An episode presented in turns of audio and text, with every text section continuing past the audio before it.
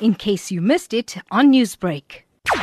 It's very disturbing news, but we knew it was coming all along because the visual media was uh, alerting us all the time that more and more cases were springing up all over the country, and it is absolutely disturbing news that it hasn't yet been rooted out. And one would have thought that in a democracy that is developing, we would develop along the correct line. So, what can you tell me about the vetting process here of teachers to weed out and sort of catch them, those with phony qualifications? Pathetic. You know, in the old days, we we had very very strong um, monitoring uh, by principals at grassroots level and HR departments all over the country, in all departments, branches, district offices, uh, where the vetting process was absolutely strong and very, very strict and rooted out all types of corrupt behavior.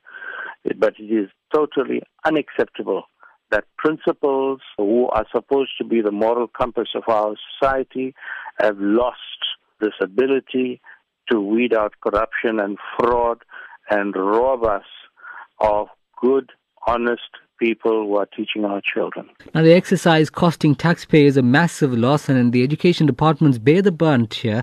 And in the process, students are the biggest losers, of course. What's your reaction? The education department is just one of many departments in this country that is being captured by fraudulent dishonest people in this country who are opportunistic and who are taking advantage of a system that is weak. Unfortunately, we as taxpayers are paying the price.